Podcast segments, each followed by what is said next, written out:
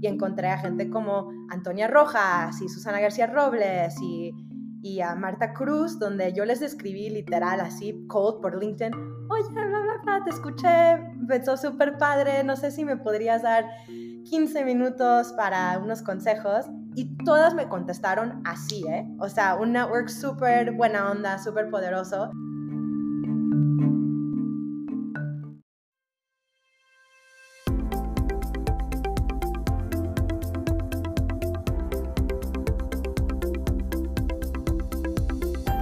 Bienvenidos a Creando la TAM, un podcast donde conversamos con emprendedores e innovadores de Latinoamérica para conocer sus historias y, a través de ellas, inspirarte a seguir tus ideas.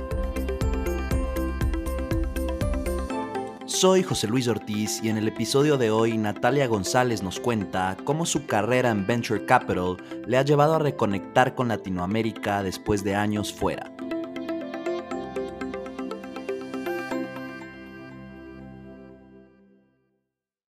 ¿Eres founder en Latinoamérica o simplemente quieres conocer más sobre cómo funciona el mundo de venture capital en la región? Te tengo buenas noticias. Mi amiga Natalia González de Upload Ventures empezó un newsletter llamado La Neta del VC, donde puedes aprender todo acerca de cómo piensan los VCs y en verdad todo lo que necesitas saber. Te dejo el link en las notas del episodio.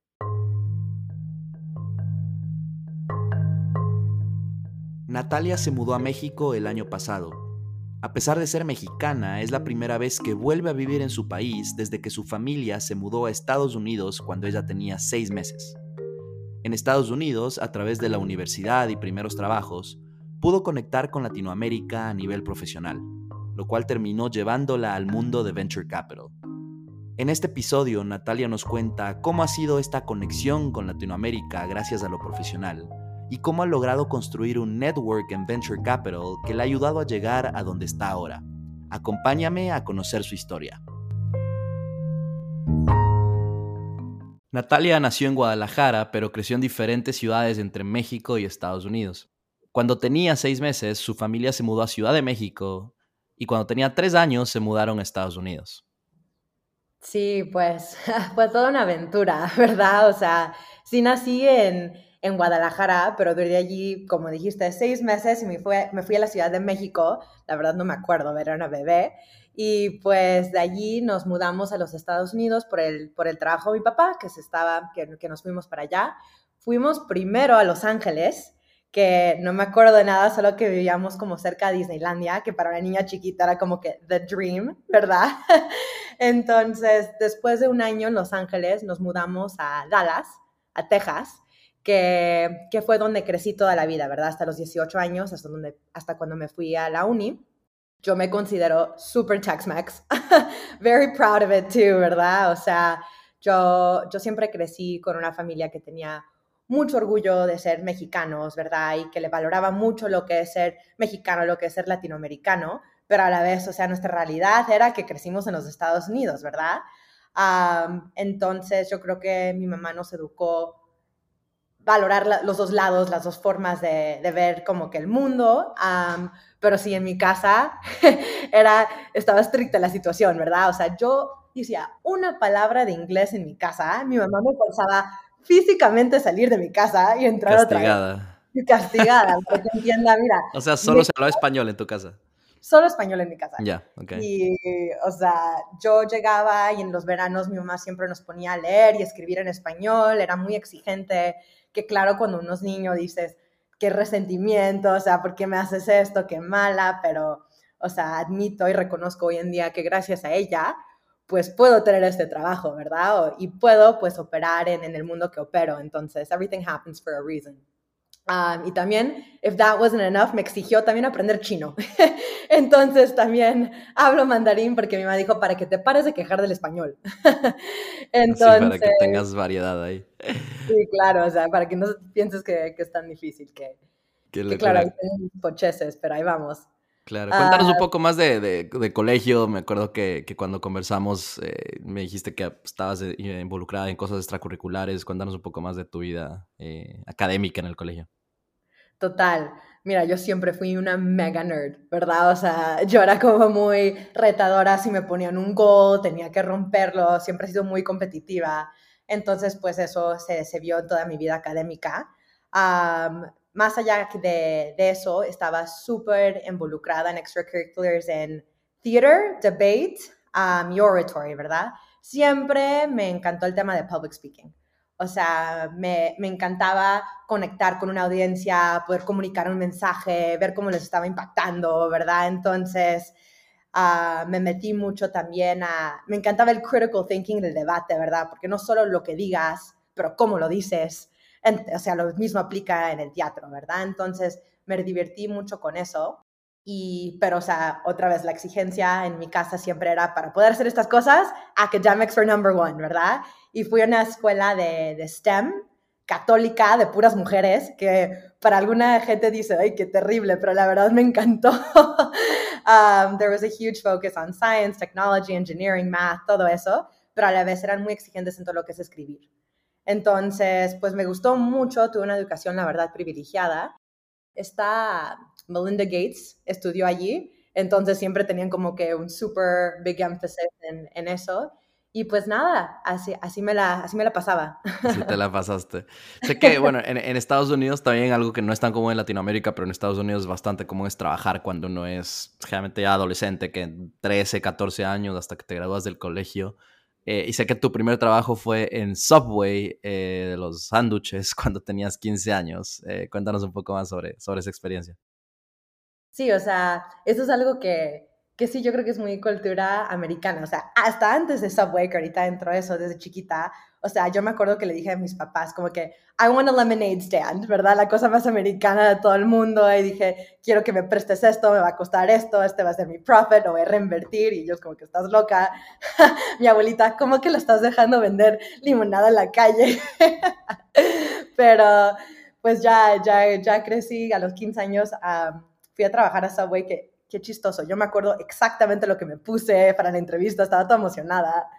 Y it's really funny to think about, pero Subway tiene una estructura como que bastante estricta para lo que es career development, ¿verdad? Tú entras y te ponen el título allí de sandwich artist o lo que sea que era, y tienes que paso por paso seguir evolucionando, ¿verdad? O sea, yo empecé trapeando y lavando baños, ¿verdad? Y luego te dejan lavar los trastes y luego te dejan picar las verduras y luego te dejan hacer el sándwich. Y si, si llegas a perfeccionar eso, uff, pues te dejan usar el cajero. Entonces dije, this is my first professional goal, ¿sabes? ¿Llegaste, ¿Llegaste a ser cajera eh, en Subway? Sí, en como un mes. Se supone que tardaba. Ah, o sea, súper rápido esa, ese um, ascenso laboral. right?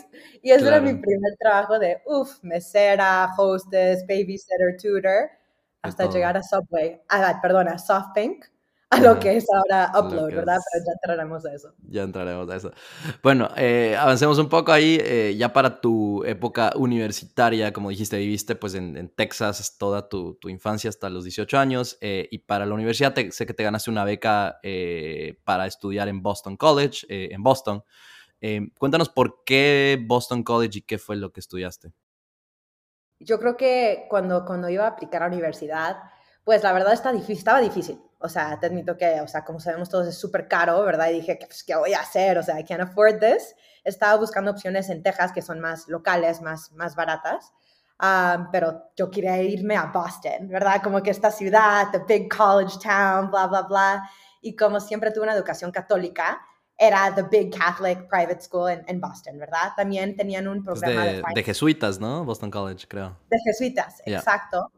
Igual que el resto de mi educación y como se dice, en ese momento tenían the number three undergrad finance program in the country y yo quería estudiar finanzas y dije, ok, pues le voy a atinar aquí. Um, I was lucky que me dieron un academic scholarship um, gigante y también pues General Motors me me hizo un compliment allí y pues the dream came true y me pude ir a Boston para la universidad donde estudié finance, marketing y Chinese. Antes, antes de seguir ahí la historia, cuéntanos un, poco sobre el, sobre el chino. O sea, tu mamá te obligó a aprender chino. ¿A qué, ¿A qué edad lo tenías en el colegio? ¿Era algo extracurricular también? O sea, cuéntanos un poco. ¿Y te gustaba? Cuéntanos cómo fue eso. Claro, o sea, cuando entré a la prepa, tenías que escoger un, un, language así forzado, ¿verdad? Y mi mamá dijo, no vas a aprender francés, vas a aprender chino o, árabe, ¿verdad? O sea, tú escoge. lo más difícil que haya. sí, dijo, el más difícil. Ponte las pilas. Y yo, ok. Entonces el chino, escogí chino porque yo sabía que siempre quería estar en el mundo de, de, negocios, ¿verdad? De business. En ese momento, everything was about China. And China was this huge mystery y the biggest language in the world y todo eso, ¿verdad? Dije, ok, pues me voy a meter a esto. Y al principio lo hice con ese propósito, ¿verdad? Pero la verdad es que me empezó a gustar mucho.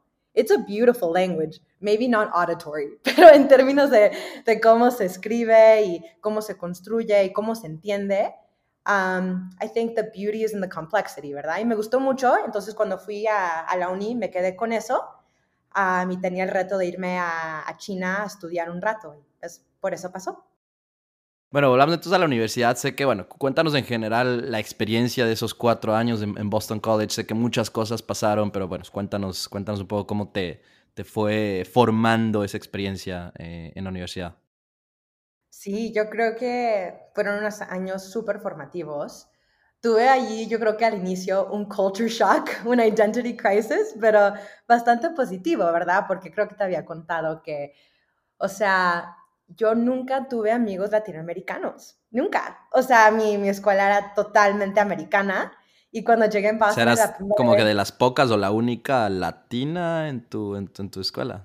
Okay. En, mi, en mi high school y en mi middle school siempre. O sea, pero empecé a conocer gente de, de, Colombia, de Puerto Rico, de Venezuela, de Argentina, lo que tú quieras, y fue increíble, ¿verdad? Era como que this whole other world que, que nunca había como que explorado esa parte de mí porque no existía, ¿verdad? O sea, el humor, el socialization, todo era diferente. Y me divertí mucho, no solo en las fiestas, pero en conocer toda, toda esta gente increíble que eran latinos y pues me súper inspirada por ellos, me uní a un club en Boston College que se llamaba The Latin American Business Club, donde terminé siendo um, president mi último año, pero allí como que empecé a explorar todo el potencial y toda la capacidad que tenía Latinoamérica en términos de negocio, ¿verdad? Entonces como que ahí es donde me, ¿cómo, cómo se dice? Like, I first got the bug, ¿verdad?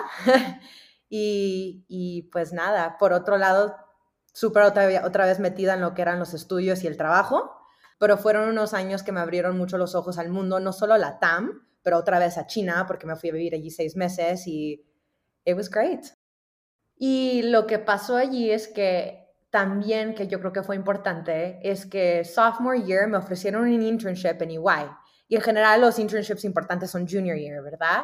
Pero conocí a una mujer que, que era la, la que llevaba todo Financial Services para toda la TAM de EY um, desde New York, um, que es una super crack, ¿verdad? Es peruana, es una super crack.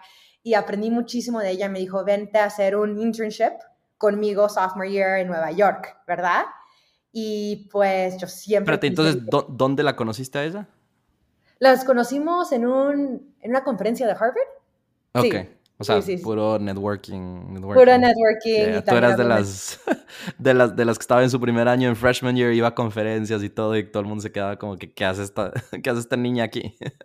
That was me, 100%. Ahí también conocí a mi mejor amiga, era como la segunda semana. planes sociales, conferencias en Harvard.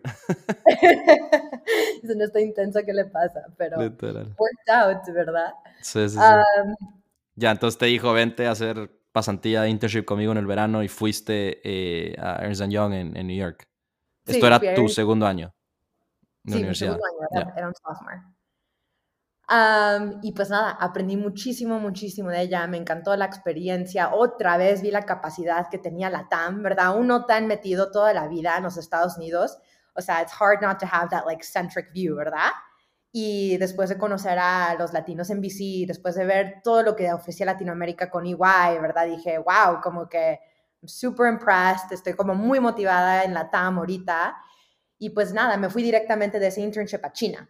Entonces estaba como que super, super eye-opened, ¿verdad? Y, y nada, ya lo que pasó es que ya mi junior year me iba a ir a investment banking, ¿verdad? Como todo el mundo.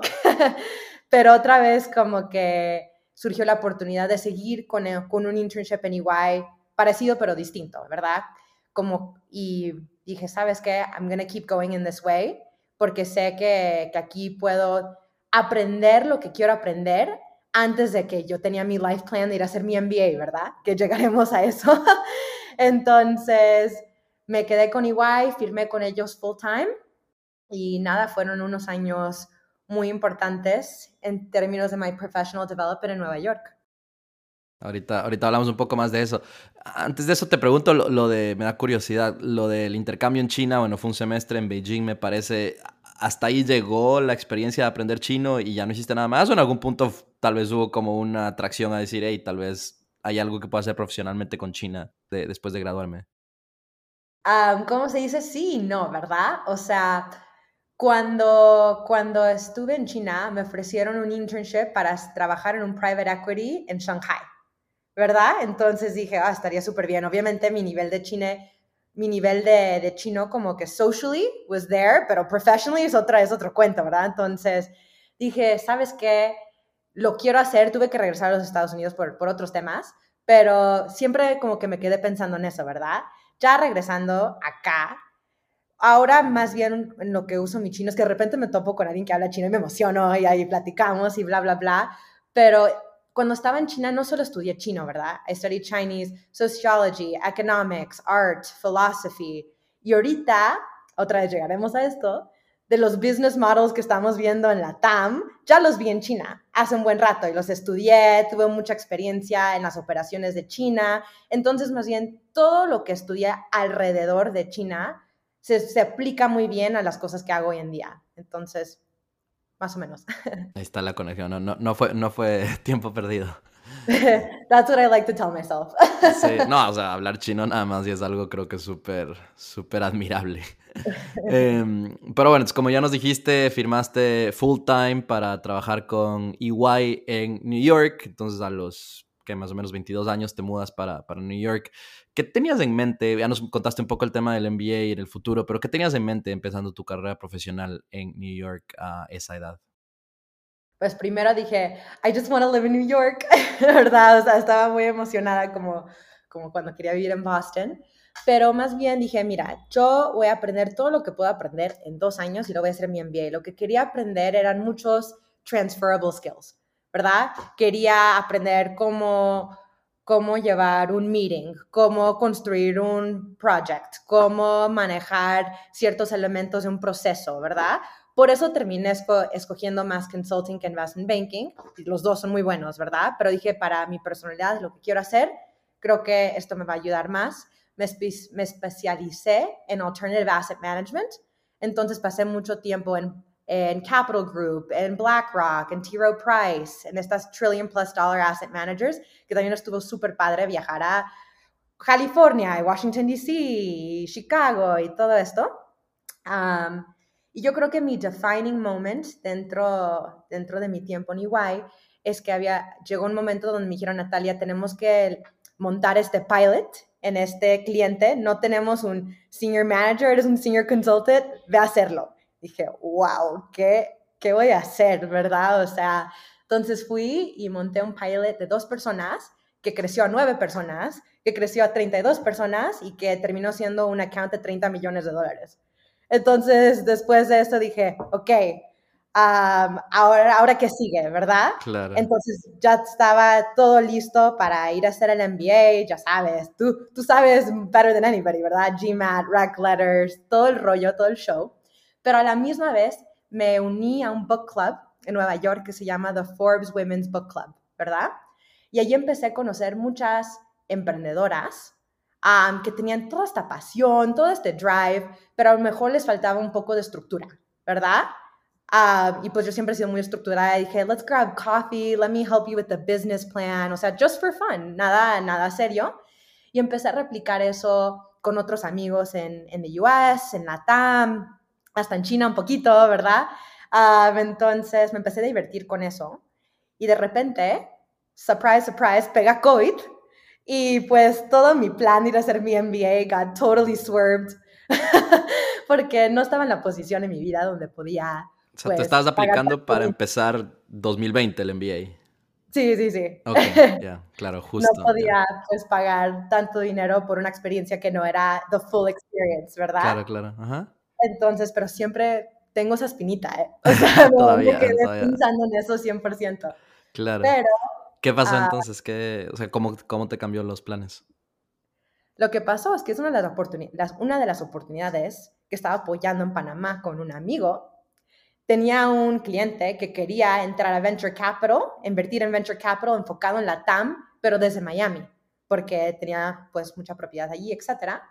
Y pues busqué un fondo y empecé a crear relaciones allí y allí es donde conocí a Cloud.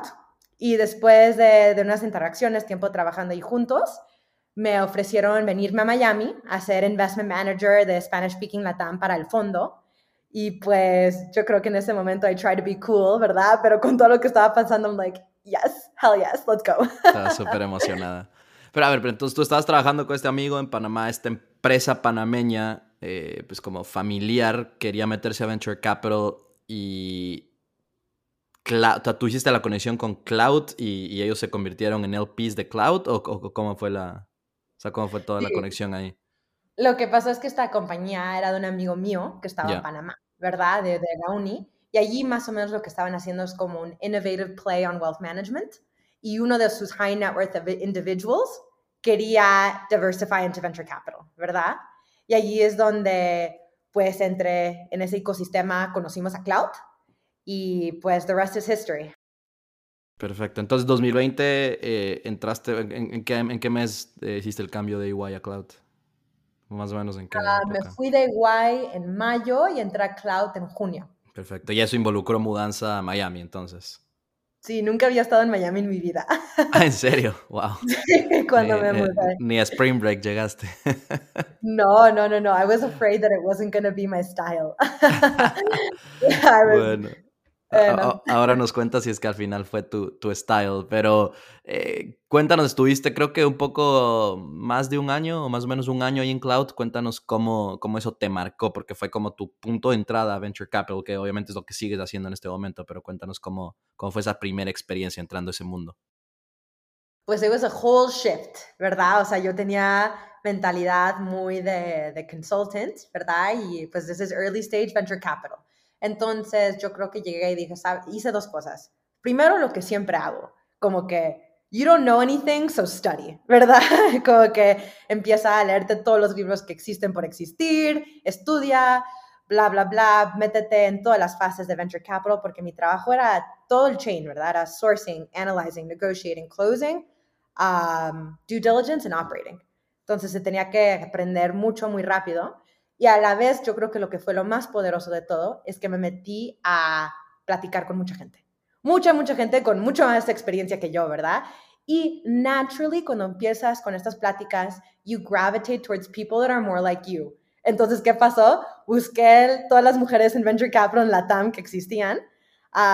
Empecé a escuchar podcasts um, y, y scraped LinkedIn y todo eso y encontré a gente como Antonia Rojas y Susana García Robles y, y a Marta Cruz, donde yo les escribí literal así, cold por LinkedIn, oye, bla, bla, bla, te escuché, pensó súper padre, no sé si me podrías dar 15 minutos para unos consejos. Y todas me contestaron así, ¿eh? O sea, un network súper buena onda, súper poderoso. Y allí, pues, I think I just kind of spilled my guts to them. y me, me ayudaron un montón. Y ahí también es donde me uní a, al network de WeInvest, que es uno de los non-profits más grandes para women investing en la TAM. Y, y pues nada, de, de, toda esta gente increíble aprendí. Y no solo mujeres, hay muchos, muchos hombres también que conocí en la TAM que han sido súper buenos coaches y champions desde un principio. Y pues nada, muy agradecida por, por toda esta gente. Buenísimo. No, qué, qué, qué, bueno escuchar de ese, de ese network como tal, ¿no? Yo creo que obviamente eso, hombres y mujeres, pero pues especialmente mujeres ayudando a otras mujeres a meterse a Venture Capital o ya dentro de Venture Capital a, a, a sobresalir en Venture Capital, creo que es muy valioso para, para todo el ecosistema, ¿no? Eh, creo, ahorita estaba dándome cuenta, eh, ese primer, o sea, año que estuviste en Cloud, que vivías en Miami, también creo que coincide un poco con el inicio como del, del boom de Miami y como eh, capital de, bueno, de lo que sea que quiera hacer ahora Miami, ¿no? Pero obviamente empezó a, empezó a pasar mucho más de venture capital y de startups para Latinoamérica en Miami como tal. Cuéntanos un poco si es que estoy en lo correcto y, cómo viste eso eh, mientras vivías ahí. Sí, no, estás totalmente en lo correcto. I guess I was like in the right place at the right time, ¿verdad? Entré o me mudé antes de que todo se puso súper caro. Entonces, también por ese lado. Pero pero sí, estuve allí en la época de lo que era Silicon Beach o como quieran que le pongan, ¿verdad? Yo creo que, que sí evolucionó mucho Miami, ¿verdad? Yo creo que gran parte de eso es que la verdad el, el mayor le puso muchísimas ganas, ¿verdad? Había mucho apoyo, pero también, o sea, lo de COVID afectó mucho, ¿verdad? um, what do I want to be inside in my house in cold or expensive, or do I want to move to Miami? y pues muchas de las compañías se vinieron allí. La cosa de Miami es que, although I do think it's advanced and it's never going to be the same as it was before, es mucho como temporary satellite situations todavía, yo creo, ¿verdad? Es como que un team se viene aquí un tiempito, o todo sigue como muy pre-seed seed, o falta todavía la educación para para potenciar como que la educación en términos de universidades, como que the, the educational infrastructure to support the talent nearby, ¿verdad? Y, pero yo creo que van caminando y yo creo que vamos a ver muchas cosas interesantes surgir de Miami en los próximos años. Al final, entonces, Miami eh, fue tu estilo, no fue tu estilo, ¿Qué, ¿qué pensaste de la vida ahí? Yo creo que hay de todo, ¿verdad? Es como que puedes, hay de todo y and you'll find what you're looking for, ¿verdad? O sea, yo terminé conociendo gente súper increíble, que me hice súper amigos de ellos y yo creo que van a ser amigos long term. Um, y también disfruté mucho um, vivir cerca del mar.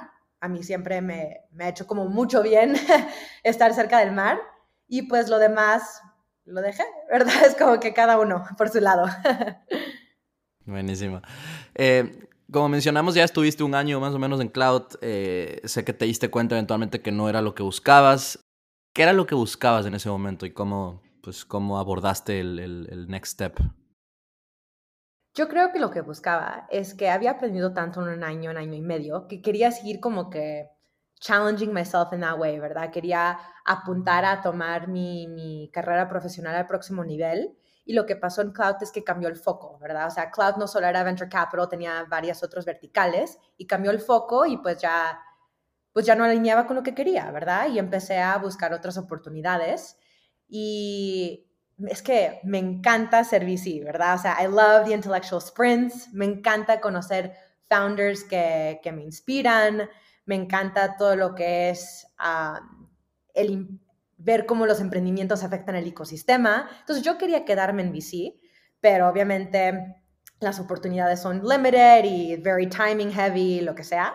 Entonces dije, ¿sabes qué? Me haría mucho bien operar un rato, ¿verdad? Como que tener esa experiencia. Entonces empecé a buscar por ese lado también y me contrató una compañía de Silicon Valley como Director of Operations for a Digital Assets and Smart Contracts Company. Y dije, ok, ya, ya quedó, me voy a hacer esto unos años y luego a ver si hago el MBA o regreso a Venture Capital, ¿verdad? ya sabes, ahí con mi espinita. Y, y, pues ya cuando pensaba que my life was in order, por el network que, que había construido en, en la TAM, que otra vez, gracias a ellos, estoy aquí, en parte, es, empecé a escuchar que Rodrigo Bayer y Marco Kamhaji estaban buscando a alguien para Spanish Speaking Latam para el fondo de Early Stage de SoftBank. Y dije, hmm, curious. Entonces le dije, why not? Long shot, but let's try. Y le empecé a escribir a mi network y le dije, mira, no, no sé, aquí tiene, no solo puede ser por resume, ¿verdad? Tiene también que ser por, por recommendations. Y pues, como siempre, súper, súper buena onda, me apoyaron, los que conocían a los partners les escribieron y en como una semana tenía una entrevista.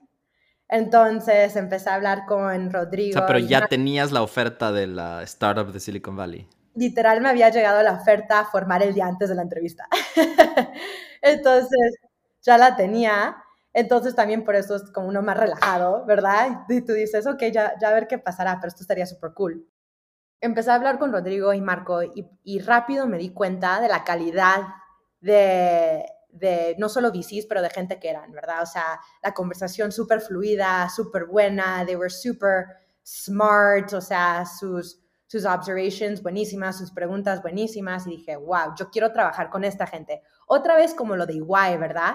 Era menos de lo de la compañía o el investment banking, era de la persona donde podía aprender. Como, y dije, de esta gente sé que, que puedo aprender mucho y creo que puedo aportar también. Y, pero tuve que ser súper honesta con ellos también, ¿verdad? Dije, tengo otra oferta que expira en como una semana y no sé si, si el timing funciona. Como cinco días después, era parte de SoftBank Early Stage.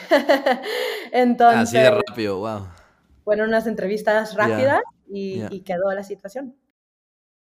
Bueno, excelente. Conseguiste eh, oferta en SoftBank en poquísimos días eh, y suena que ya lo has mencionado varias veces, ¿no? Pero fue muy importante este network eh, que lograste construir mientras estabas en cloud de VCs, mujeres y hombres VCs de Latinoamérica.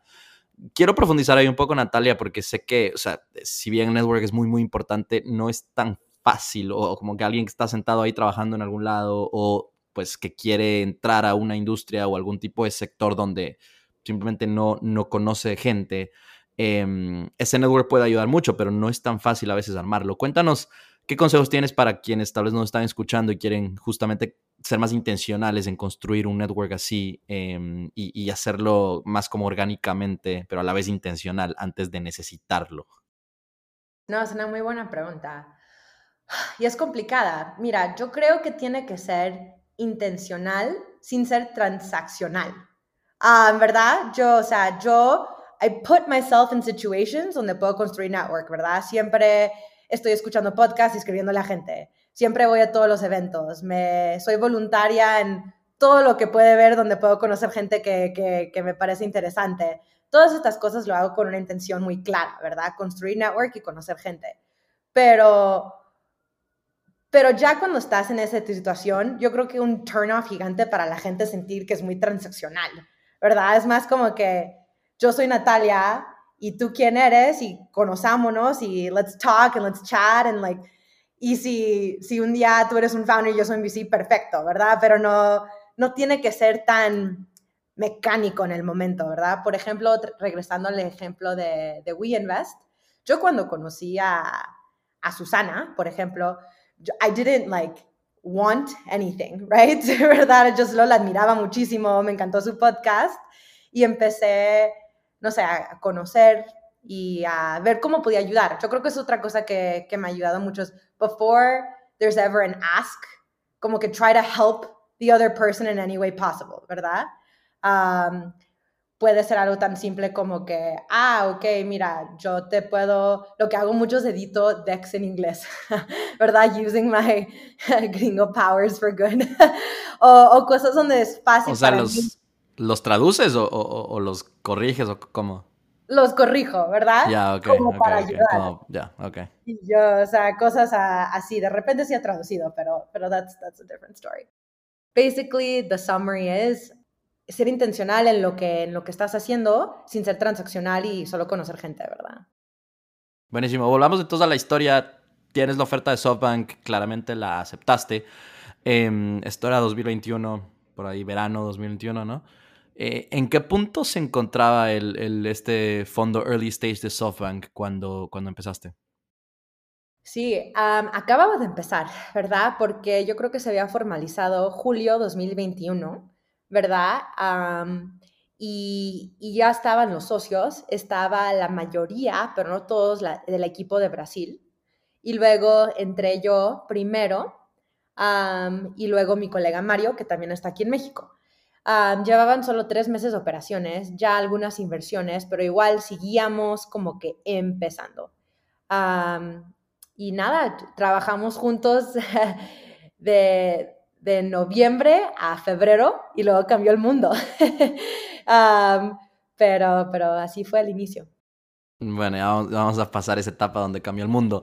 Eh, otra cosa que me parece interesante aquí que me gustaría profundizar, Natalia, es, obviamente este, en este momento vives en Ciudad de México, entonces este, este nuevo trabajo con SoftBank sé que vino con el, o paquete con la, te tienes que mudar a México, ¿no? Eh, porque obviamente ibas a estar invirtiendo en Latinoamérica. Eh, ¿Qué, o sea, ¿cuál fue un poco tu, tu, reacción a eso? O sea, ¿cómo, cómo abordaste el de, hey, pues he vivido casi básicamente toda mi vida en Estados Unidos, eh, el volver a México donde naciste, pero en verdad no viviste casi nada de tiempo. ¿Cómo, cómo viviste eso? O sea, y cómo se compararon, digamos, las expectativas que tenías con, con lo que en realidad ha sido vivir ahí en Ciudad de México?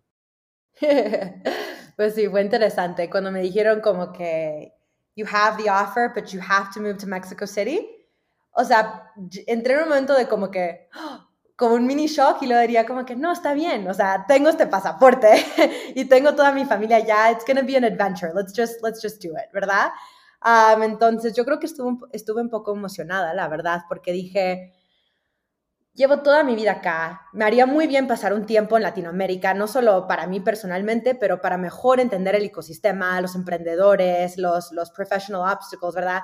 Eso era porque me lo pidieron. Tenía todo el sentido del mundo. Rodrigo y Marcos son súper champions de que VC es a local business y que tienes que estar donde están los emprendedores y los problemas. Dije, ah, perfecto. Pero, pero no te voy a mentir que tuvo un poco de un culture clash, ¿verdad? O sea, hay ciertas cosas de, llevas toda la vida ya que dices, wow, no es lo mismo que de cuando vienes de vacaciones unas semanas. pero overall estoy como que súper contenta porque yo creo que era como que ese push profesional que estaba buscando, ¿verdad? Y, y pues nada, yo creo que en toda esta historia que te, que te voy contando, siempre hay ese como foreshadowment, ¿verdad? De que vas a regresar a la TAM entre conocer gente en BC, trabajar en la TAM en EY, trabajar en Miami, que es como una extensión de la TAM, ya como que te tocaba vivir en México. Sí, total, ¿no? Como que, o sea, lo ibas buscando eventualmente, eventualmente tenía que pasar. Pero entonces tú, o sea, cuando aplicaste a SoftBank, ¿no sabías que, que tenías que muerta ciudad? O sea, ¿fue cuando te dieron la oferta que te enteraste o ya lo sabías? O sea, entraste aplicando ya sabiendo no era que algo, no era algo que fue explícito en la, en la aplicación, ¿verdad? Pero ya en, en, las entrevistas me di cuenta que era, era un factor, ¿verdad? Y pues seguí adelante porque la verdad es muy buena oportunidad y dije, o sea, I'm not gonna shy away from it for this, ¿verdad? En ese punto dije, este es como que la oportunidad de take this to the next level. Y también creo que no solo por ser la TAM, pero algo también que me encanta de ser que, que regresa al punto de cuando estaba aplicando todos estos scholarships para universidad, era cuando me dieron esto, la gente allí was betting on my potential, ¿verdad? No tenía nada, era un estudiante. Y pues me encanta poder hacer eso para los emprendedores, ¿verdad? Como que entender el potencial que tiene su emprendimiento y ellos para mejorar el ecosistema, como que dije, es mejor desde México. Eh, antes de hablar, antes de, hablar de, lo que ha pasado con el fondo en los últimos meses, que pues, ha habido grandes cambios, em, cuéntanos qué tipo de startups de early stage has encontrado en estos meses, o sea, con quién han invertido em, y, si es que se enfocan en industrias que son más agnósticos y cómo evalúan a, estos founders que son más, más early. Ahorita tenemos un portfolio de 12 compañías, ¿verdad? Era el portfolio que teníamos en SoftBank cuando hicimos la transición y que también heredamos cuando, cuando nos hicimos el Shift to Upload, ¿verdad?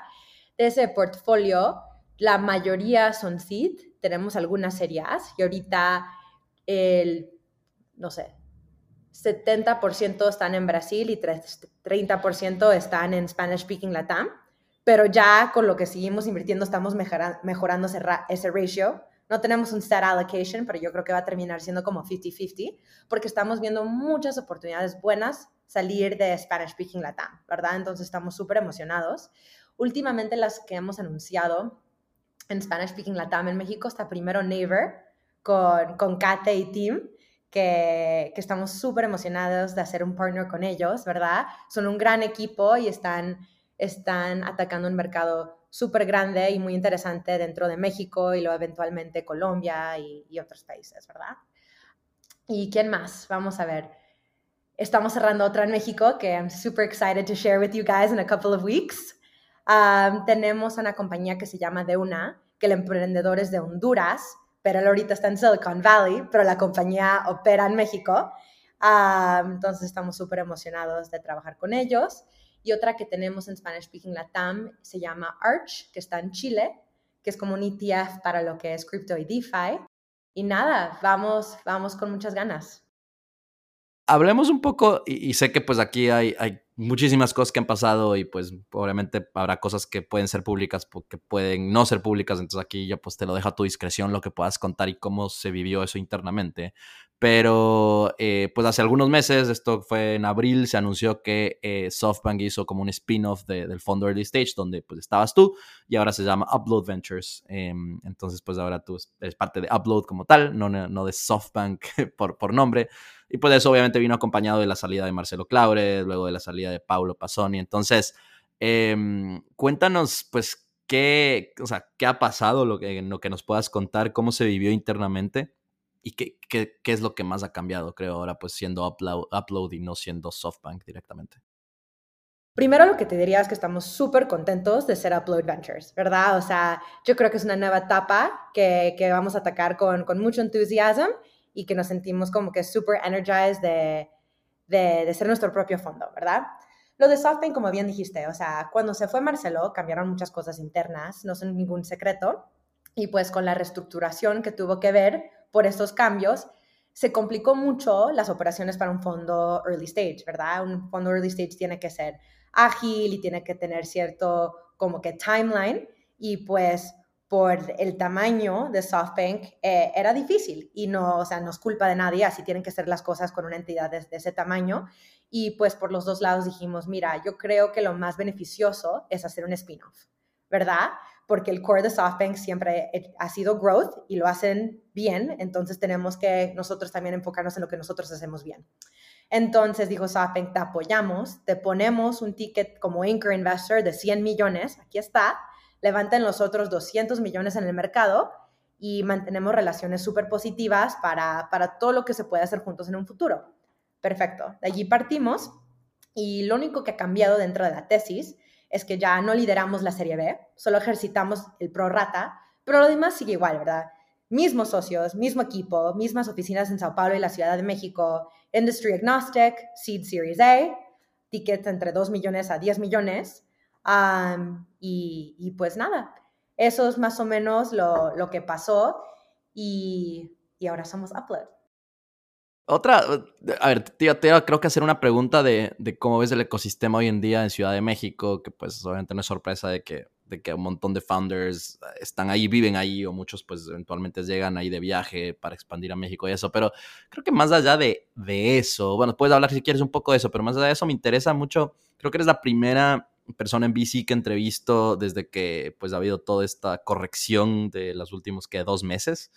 Entonces creo que una pregunta interesante, bueno, este episodio saldrá, estamos aquí a mediados de junio, este episodio saldrá probablemente en unos dos meses, entonces quién sabe qué va a pasar, pero ¿cómo ha cambiado el trabajar en VC desde que ha habido esta, esta corrección donde la plata ya no llueve, ya no se lanza a cualquier persona? Eh, ¿Cuál ha sido tu, tu experiencia internamente? Um, lucky me. Es un momento complicado para, para todo el mundo, yo creo, ¿verdad? O sea, vamos a empezar por el lado del emprendedor.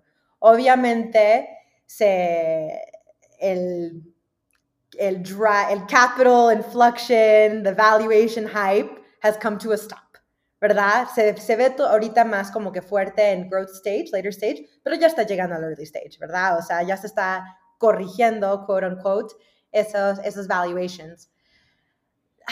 Ahorita para, para un emprendedor se está viendo la situación como más conservadora, ¿verdad? O sea, uno tiene que estar súper enfocado en lo que es su runway y la verdad, solo hay dos formas de atacar este tema. Internamente es reduce cost or increase revenue, ¿verdad? O sea, we can't, we don't have to get more complicated than that. Y externally, it's raise funds. The thing is, internally, it's not an easy job to cut cost and, and increase revenue así, ¿verdad?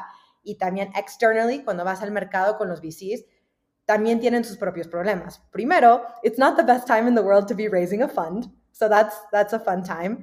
Y dos, los VCs que ya tienen un portfolio grande, ¿verdad? Tienen que priorizar, asegurarse que sus compañías estén bien, ¿verdad? Entonces, muchos de los term sheets que estamos viendo son internos um, para asegurar que tienen 24 meses de runway y no se está viendo muchos term sheets externos en el mercado, que está difícil porque ahorita muchos están saliendo a buscar ese capital para tener ese cushion y pues el foco está por otros lados. Y si sí te dan el capital externo de un nuevo VC, el valuation ha cambiado mucho porque los VCs tienen que enfocarse en ownership para poder corregir um, overvaluations y, y pues está, está complicado por todos lados. Las conversaciones sobre las negociaciones son más duras, pero allí yo creo que llegará el momento que donde todo el mundo, al menos en el corto plazo, tiene que decir como que survival mode and a lower valuation or even a down round is better than going out of than going extinct. ¿verdad? Entonces, esa es la realidad lo que estamos enfrentándonos, pero neta, markets are cyclical, ¿verdad? Entonces, I always tell founders like, this is not going to last forever. Don't let all this fear distract you from executing. O sea, focus on your unit economics, focus on having a great business y survive this time and emerge stronger, ¿verdad? Cuando ya se calme un poquito el mercado. ¿Ha cambiado la manera en la que ustedes específicamente hacen due diligence con, esto? Um, yo creo que para nosotros estamos en una situación interesante, ¿verdad? Porque como no tenemos un portfolio gigante que tenemos que mantener, sí podemos ver compañías como que en una forma más ágil. Entonces no ha cambiado mucho. Lo que estamos nosotros haciendo ahorita también es fundraising, ¿verdad? Entonces por nuestro lado tenemos que ser juiciosos en, en ese capital deployment, pero en términos de cómo vemos las compañías, no ha cambiado mucho porque tenemos ese bandwidth y además de eso, Rodrigo y Marco siempre han sido, siempre han sido super champions en unit economics y fundamentals. Entonces, las compañías siempre se han evaluado así, entonces no ha cambiado mucho internamente. Excelente. Bueno, Natalia, creo que un par de preguntas nada más aquí antes de terminar. Eh, ¿Qué viene para ti en el futuro? Eh, vas a volver a. Ahora sí vas a, vas a hacer un MBA. Mentira, pero, pero ¿cómo ves tu futuro? Ya sea dentro de Venture Capital, fuera, en Latinoamérica, pues no en Latinoamérica. ¿Qué, qué planes tienes? Uf, it's a big life question, huh? pues déjame contestarlo en partes. Esa, es la pregunta que, esa es la pregunta que hago a la gente que trabaja en VCs que pues no tiene su, su startup, porque generalmente la pregunta es, bueno, ¿qué viene para tu startup? ¿no? Pero claro. te, toca pues la personal. ¿Cómo se dice? Ahorita lo que te puedo decir es que no matter what's happening in the market o con Upload o con México, lo que tú quieras, estoy muy contenta. Yo adoro lo que hago y hasta cuando estoy exhausta y estresada, no me imagino no poder seguir haciendo eso todos los días. Entonces, I don't see myself going anywhere anytime soon, ¿verdad? O sea, yo me veo um, dentro del mundo de Visil a largo plazo y también estoy muy, muy emocionada porque lo que estamos, por lo que estamos construyendo en Upload, ¿verdad? O sea, llevo años siendo, quote unquote, como, como todos tratamos de ser una buena empleada, pero ahora es como que la oportunidad de construir algo y es un nuevo reto, es un nuevo challenge y pues I'm really excited about it. Estoy aprendiendo un montón y nunca he tenido más empathy para mis founders en toda, en toda mi vida, ¿verdad? Entonces, y también no creo que me vaya de México. Espero que no, porque me he mudado todos los años desde que tengo 14 años. Yo creo que me voy a quedar aquí unos tres años, mínimo. Entonces, estoy contenta por ese lado también. Y, pues nada, espero que en los próximos años pueda seguir apoyando las portfolio companies que, que ayudo a liderar yo y que siga creciendo el portfolio y que, que sigamos viendo emprendedores y emprendimientos que, que cambian el la esquema de la TAM, ¿verdad? O sea, I believe in what we're doing and I'm bullish in LATAM no matter what's happening. Excelente, excelente. Qué bueno escuchar eso de alguien que, trabaja en Venture Capital eh, en, Latinoamérica. Siempre para terminar eh, los episodios del podcast hago la misma pregunta a mis invitados acá, Natalia. Em, ¿Cómo crees tú que podemos continuar creando en Latinoamérica y desarrollando este ecosistema de emprendimiento y tecnología? Yo creo que muy puntualmente ahorita sería don't get disillusioned by what's happening in the market, ¿verdad? O sea, sé que es un momento difícil para todos, especialmente los emprendedores, pero don't let that get you down, ¿verdad? Sigue adelante con las grandes cosas que, que están haciendo dentro del ecosistema, empujen, um, enfóquense en los fundamentals y sigan peleando, live to fight another day, porque por el lado de los VCs, we're not going anywhere, ¿verdad? Y nosotros no existimos sin ustedes. Y pues quiero ver que los emprendedores siguen optimistas del potencial de la TAM, ¿verdad? Entonces yo creo que seguir empujando por los dos lados es lo mejor que podemos hacer ahorita como un ecosistema juntos, ¿verdad? en la TAM. Y dos, no sé, o sea, yo creo que taking a step back es importante entender qué rápido ha evolucionado la TAM en estos últimos 10 años, ¿verdad? Si lo pensamos en comparación, the ecosystem of venture capital in the US was born in 1945, ¿verdad? They've had decades of VC cyclical learning loops y, y emprendimientos y learnings, pero lo que hizo la TAM en 10 años versus todas las otras décadas es increíble. O sea, tenemos ese potencial, tenemos ese learning and development, tenemos ese growth. Entonces, I think if we keep pushing, we can skip decades ahead, ¿verdad? Y lo que me encanta de la TAM es que the big problems, the huge problems that have, from a VC perspective, you know, great returns, are also systemic problems that help the region move forward at the same time. Entonces, let's just keep pushing, and I think that we can leapfrog way faster than, than any other comparable region. Ella fue Natalia González con la historia de cómo ha llegado a donde está y cómo ha construido un network fuerte en Venture Capital en Latinoamérica. Por favor, ayúdanos a compartir el podcast y darle una calificación de 5 estrellas para que más personas lo descubran y lo escuchen. Nos vemos en un próximo episodio.